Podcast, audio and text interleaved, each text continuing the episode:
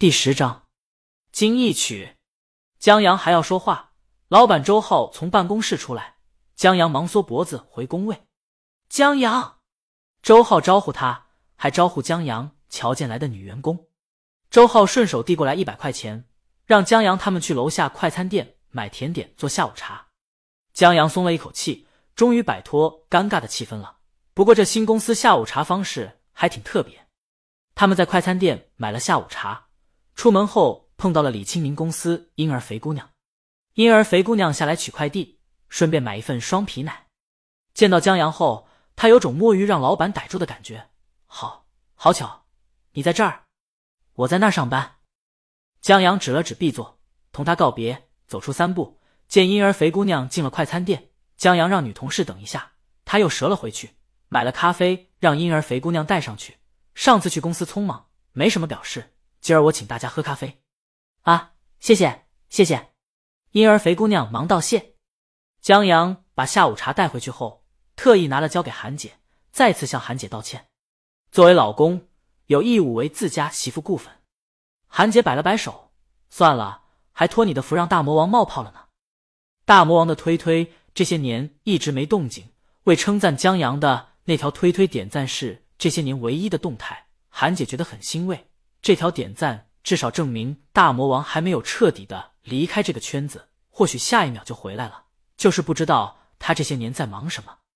江阳说：“可能结婚了，不可能，绝对不可能。”韩姐觉得大魔王结婚的话，新闻肯定会报道的。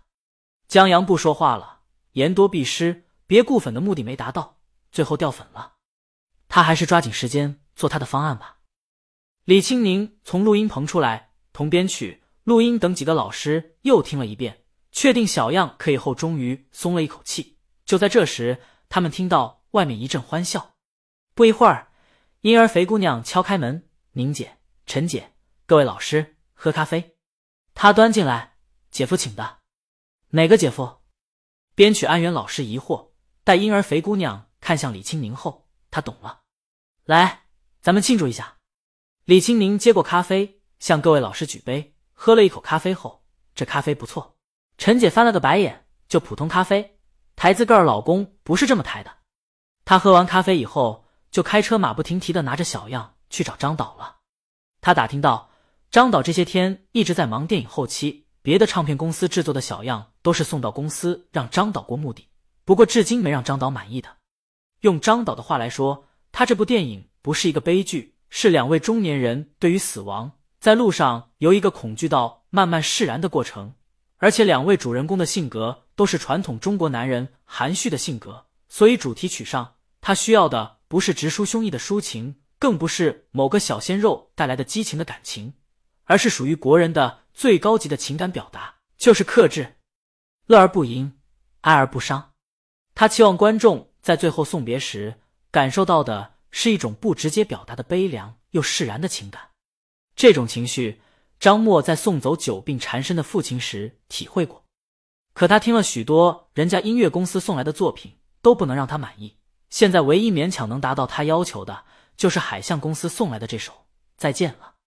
制片人劝他：“老张，张导，这首曲子是胡相写的，现在国内最顶尖的音乐制作人，当年的金童玉女，我觉得很难再找出比这更合适的主题曲了。”现在离上映没几天了，咱们必须马上定下来开始宣传。世间不如意十之八九，要是搁以前，张默就同意了。可他拍这部电影，把送别父亲的情绪也投入其中了，而这首歌很难调动他的情绪。胡相的经纪人看着张默，在等他的决定。就在这时，门敲开，助手走进来：“张导，又有一家公司送来一部作品。”谁？制片人接过。顺口问了一句：“锦鲤工作室。”制片人没听过，他看了看张默，张默也没合作过。助手见状补一句：“鲤鱼的公司。”制片人瞥一眼胡相的经纪人，这刚说了金童玉女，玉女就来了。他忙让助手把人请进来。陈姐进来后见到了胡相的经纪人，打了个招呼。胡相在李清明离开公司后不久也跳槽创建了自己的公司。这位经纪人是他的新经纪人。并不是陈姐在原公司的上司，制片人同陈姐寒暄了一句，就接过小样播放起来。张导并不在意，他知道现在想要找到那么一首主题曲比较难，心里正在纠结要不要把胡相的这首曲子留下。诚如制片人所言，现在留给他的时间不多了。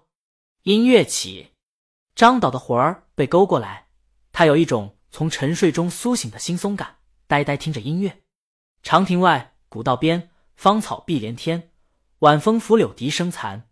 夕阳山外山，天之涯，地之角，知交半零落。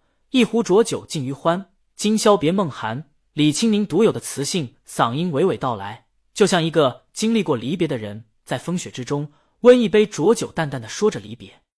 制片人大惊，这首歌。张默按住他，静静听着。情千缕，酒一杯，声声离笛催。问君此去几时还？来时莫徘徊。天之涯，地之角，知交半零落。一壶浊酒尽余欢，今宵别梦寒。制片人再次忍不住说：“这词儿，就就就这首歌了。”张默激动的站起来，整个人在高兴的颤抖。就这一首了，再没有比这一首还合适的了。如果不合适，那也是他的电影不合适，不是这首歌不合适。他相信，就凭这一首歌，他这部电影都可以流传百年。可在激动过后，张默又心生一种忐忑。这首歌真要给我们当主题曲？张导看着陈姐，他有一种买椟还珠，还有一种为了也一瓶醋包了一顿饺子的感觉。陈姐点了点头，当然。张默双手合十，感谢感谢。他催制片人快去跟陈姐签合同，要拿出最大的诚意。等陈姐和制片人走了，胡相的经纪人才站起身，恭喜张导了。那我就先告辞了。张默握手送他离开，抱歉道：“你们胡总监的这首歌也很好，就是……”经纪人接过话茬：“就是大魔王的更好。”他笑了笑，这主题歌一出，张导的电影想不大卖也不行了。至于这华语歌坛，伴着大魔王的复出，要颤抖了。他隐约看到了五年前的双王之战。本章完。